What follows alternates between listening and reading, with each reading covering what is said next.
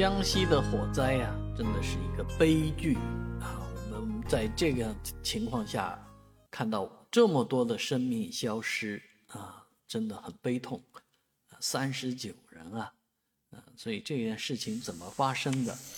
现在归结于还是临时工来背锅啊。那违规动火，搞一个地下的冰库啊，碰到电了，应该是跟电有关系。然后烧起来，烧起来。其实本来这件事情说起来，啊，那烧起来就烧起来吧。结果没曾想，啊，影响到的是楼上，啊，楼上人可是无辜啊，真的很无辜。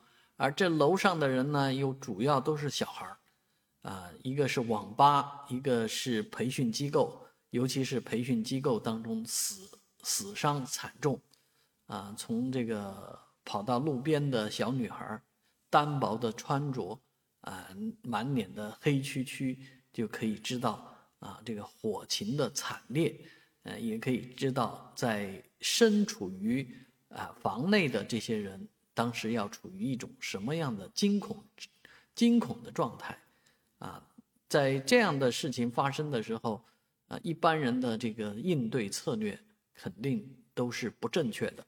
啊，所以好多人都在评论当中说，遇到这样的事情，赶紧找白毛巾，赶紧找布，找什么东西，啊，沾上水。呃，当然你要能找得到水，啊，尤其是在这种的这个别人的场地，是吧？这都不是自己的自己家，不是自己主场，啊，找个水也不是那么容易的事情。而无数人是从楼上梆梆梆跳下来，啊，这个。应该说都是非常危险，但又是很紧急的事情。火是下午三点多钟燃起来的啊，到晚上八点多钟已经就基本结束了啊。但是就这么短短的几个小时时间里面，几十条生命没了。那这个时候责怪什么呢？啊，责怪这个做工程的人吗？啊，责怪开培训班的人吗？还是责怪开网吧的人呢？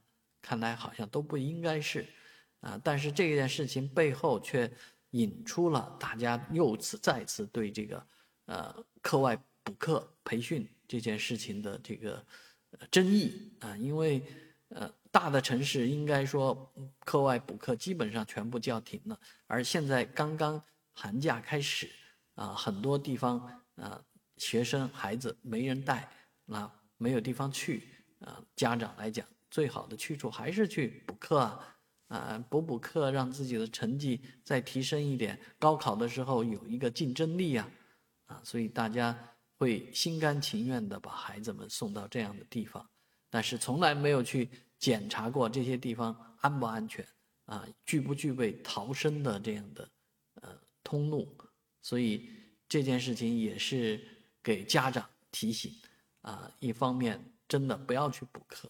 补什么课呢？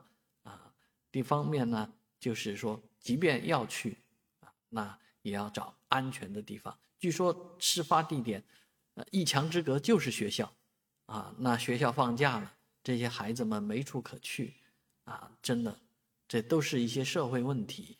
呃，那您有什么啊高招？欢迎在我的视频下方留言，大家一起讨论。